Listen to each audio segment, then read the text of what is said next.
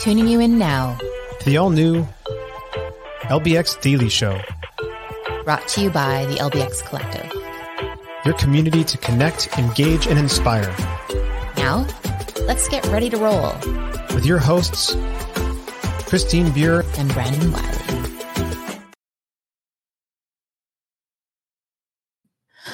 Well, hello everyone. Christine Buer and Brandon Wiley here. Actually, we're minus a Brandon Wiley today. He's actually away in Atlanta, but he'll be back uh, next uh, show tomorrow to share with us all of the experiences that he's having there and all the things that he's getting to enjoy. Anyway, welcome to today's episode of the LBX Daily. We want to start things off with a quick explanation about what we're doing here and what this podcast is all about. The LBX Daily is the first in a series of podcasts we're launching in our location based experience community that we call the LBX Collective. It's meant to be a lightning quick 15, 20 minute video podcast highlighting some of the fascinating things happening in the location based entertainment industry. We've divided the show into two parts. The first part we call the rundown. In this section, we touch on some of the interesting things that we've come across that we think are relevant to our industry and that we want to share with you. The second part we top it all off with our very own musings on an industry specific topic, which we call the rumination. Okay, now, since the goal here is to create community and get people to share ideas and connect, we then post this rumination on the Discord channel and ask you to join us there to provide your thoughts and feedback. And this brings me to the biggest point, which is what the heck is this community all about? So, no, it's not just about us yammering away on a podcast. It's about creating a space for industry professionals like you and me to connect, interact, inspire, and engage and celebrate. A place where you can share your knowledge and find solutions for your challenges. Now, if you haven't already done so after this podcast, head on over to our website, lbxcollective.com, and sign up to be part of this growing community. We'd love to have you. All right, let's get things rolling, shall we? Okay, as I mentioned already, Brandon unfortunately couldn't make it. He's on a plane flying to Atlanta right now, but he's going to get back to us tomorrow because he's doing some really cool stuff in Atlanta and he's going to be able to share some of his, of his experiences and some of the things that he's seeing there. So let's roll into the rundown. Okay, I have a bit of a kink in my neck, but I think it's just sympathy pains for all of you that have had to deal with Hurricane Hilary today. I hope you've stayed safe and you didn't incur too much damage. And to Hilary, damn girl, wrong place, wrong time. I wish you would have come up a little bit further in Canada to help out with the fires that we're contending with here all over the western part of the country. We could have used that rain, I tell you. Okay, okay. Calling all stuffy lovers. Now, if you are not lucky enough to be watching this on video, I've posted a picture of a new concept, a Taiwan concept. That's um it it's called ParTEA. So it's spelled P A R T E A. You get it? Um, so it's a Taiwan concept featuring claw games and bubble tea. It's opened its second location in Union Square in New York. And the concept is serving up bubble tea, fried chicken, Taiwanese sausages, cuttlefish balls. Yes, everyone, cuttlefish balls. I'm curious. Spicy wings. And it's calling itself the first night market concept store, which is actually quite interesting. Now, the pictures don't really do it justice here, but if you do go onto their Instagram or their website, it does actually kind of have that feel of a really neat night market. You can poke around, you can do different types of claw games, uh, you can get your stuffy on. You can see in the bottom picture, there's two super cute, amazing stuffies and uh, if you don't have a young daughter, then you don't know what that's all about. Um, I have a closet. I should have posted a picture here of a gazillion stuffies that we've collected over the years. These are important, uh, important things in uh, uh, children's lives. Um, but it's definitely a neat, neat, neat concept worth checking out. So go take a peek at that. All right. Um, also, today I found a really um, interesting new, well, maybe not new, um, a, a, concept around bowling. Um, have you ever wished that you could add bowling to your facility, but you just didn't have the footprint? Well, Sports Simulator, a provider of advanced uh, leisure simulators, has announced the launch of Party Bowling. So here's a picture. Um, according to the company, Party Bowling offers a realistic, immersive recreation of the bowling experience, allowing guests to enter a virtual environment filled with neon lights for a lively atmosphere that brings the bowling game to life, thanks to its vibrant graphics and realistic mechanics. Party Bowling is an engaging experience for players of all ages and all abilities. Now, it's kind of nifty here when you take a peek at this picture. There's opportunities for you to create your own branding, um, get your own sponsorships, put in offers and promotions, and as well adjust the lighting and the package to suit. I thought this would kind of be cool. You could put a couple of these side by side and create a really neat bowling theme around it. Put in some fun food and beverage, and then, you know, there you go. You've got two instant bowling lanes. Now, I've seen something similar to this in other facilities, and I'm going to pop a picture up here. Uh, it was a couple years ago. I was down in Houston and I popped into Billy Forney's place, Palace Social, and he'd done a really amazing job of setting up a simulator with two two units side by side. You can see the couches here. They put some tables behind where people could actually sit, let their drink sit, and they could actually view what was happening with all kind of like the uh, the golf clubs, the footballs, and the baseballs beside it. It was a super neat concept. And I thought, why couldn't you do something like this with bowling and then have that bowling added to your facility in a much smaller f- footprint? All right. Um, now, I found the most interesting thing today on the internet and I had to share it with you. And you know what, gang? I don't know how I missed this, but in Canada, we had an auction for a costume mascot of a tinfoil wrapped donair. It is sold for 16,000 buckaroos. Now, I'm going to post this, and I'm really sorry for those of you that are not able to tune into this live because it is a sight for sore eyes. Now, this this picture, I'm going to help you visualize it. It's a pita wrapped, wrapping up shaved ground beef, lettuce, tomatoes, onions, and covered in a sauce of evaporated milk, vinegar, and sugar with a hint of garlic. And then around that, there is some tinfoil and there's these two little hands popping out.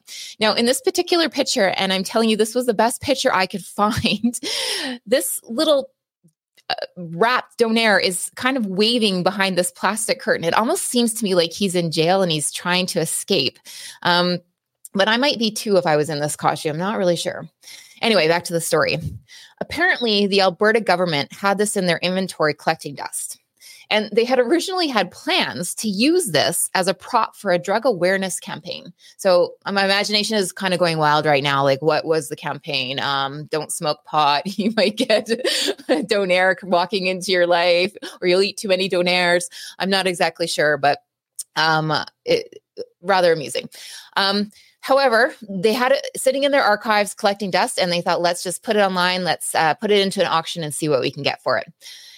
A sparking, it, it sparked a bidding war amongst rival donair restaurants. Of course, it did, um, amongst other people um, across the country. And eventually, an Alberta donair chain went out, spending $16,000 on it.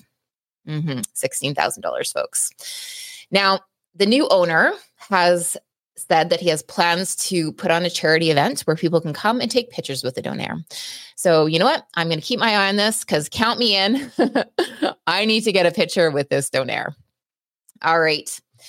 So, on to the rumination for today. And I thought, well, since Brandon's away, maybe I take a few minutes to actually introduce myself. Maybe we haven't crossed paths before, or maybe you don't know me that well. So, I wanted to explain why Brandon and I teamed up to create this amazing community.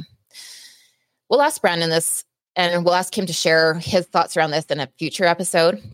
Um, but back in 2006, up in Calgary, Canada, I started a little place called Shakers Fun Center. It was a seven acre park with indoor outdoor attractions like go karts, laser tag, arcade games. We had some uh, mini bowling. We had an indoor playground at one point. We did tons of inflatables, lots of massive events, and lots of little birthday parties. You know the gig. Anyway, little did I know the wild ride this journey was going to turn into. Our beginnings were very adventurous, especially since we did not have much experience in family entertainment. And I won't dive into the nitty gritty details here. And I'm totally open to connecting and sharing my story with anyone. I want to know yours as well. Um, but we'll find another time for that. But early on, it became clear that I needed a helping hand. Um, obviously, hopefully being a smart entrepreneur, I understood the importance of networking and learning from fellow facility owners. But here's the thing how exactly could I do that? Sure, I could attend trade shows and start conversations, which no doubt I did, but there was a couple of hurdles for me. First, biggest one. I'm an introvert, which you might not be able to tell here, but it's hard for me to get out of my shell. It takes a lot of energy. So doing that was a lot of work, and I wasn't always at my best in those situations and scenarios.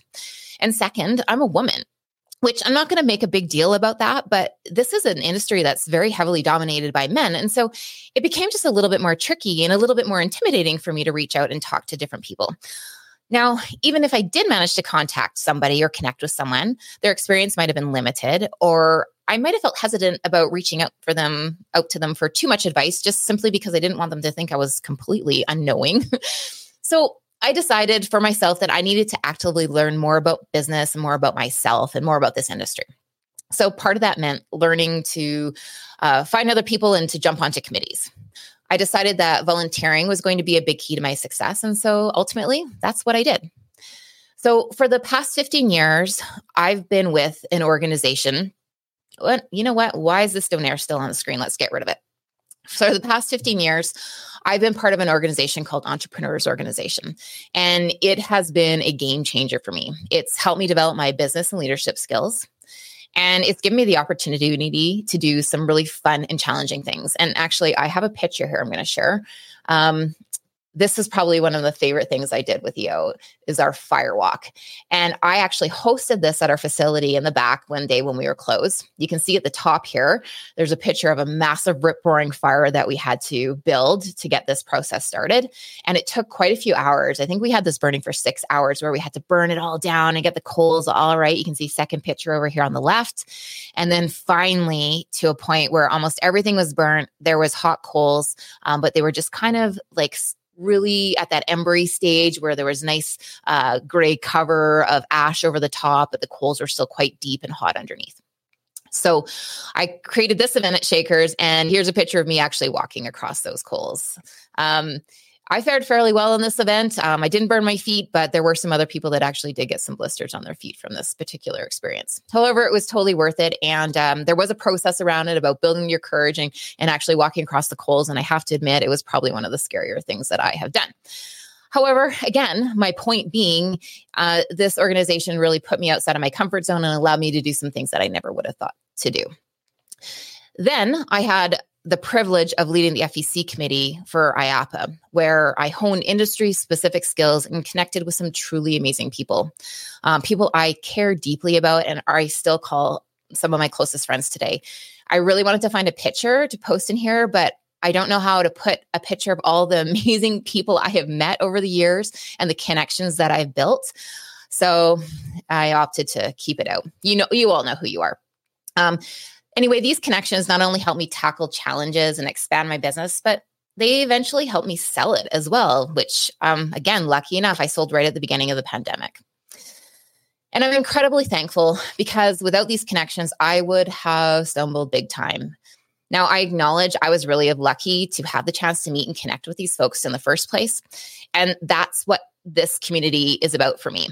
It's creating a space for everyone to call their own, where everyone is welcome. There's no dumb questions, and everyone has the same opportunities that I had to connect with brilliant minds in our industry to share, connect, inspire, and really help solve problems in their businesses. In this community, we are curating a fantastic mix of operators, manufacturers, trainers, consultants, you name it. This place is about coming together, sharing, learning, growing faster than we ever could individually.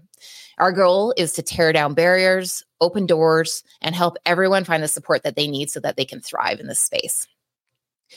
Sure, we've launched this community with a podcast, but that's really our first stab at building this network. It's just a way to engage with you, to get your attention, to get you on board.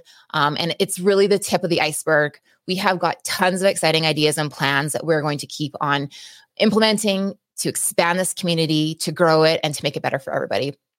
So for today, I'll end my rant, but I want to mull over this question in the rumination. Where are you at? What's got you scratching your head? And where could you use a helping hand? Whether it's fixing, fixing that damn ketchup dispenser that you just can't fix or figuring out how to take your business to the next level. Let's really dig in here and see how we can help each other Remember, there's no silly questions, there's no dumb questions. Let's just be in this together. Now, I'm going to post this in the Discord channel. I'd love to see you there. Love to see your thoughts, love to see your feedback, and love to know where you're at. I would also love for you to help spread the word and, and the power of this community, the LBX Collective, by sharing the link to the Discord server, sharing these episodes with your buddies or any other industry pros. Tell them to head on over to the lbxcollective.com and join the most amazing community ever. Thank you. Thank you for deciding to spend a few minutes of your day with me today. Um, I'm hoping you're having a great one. And hey, welcome to the collective.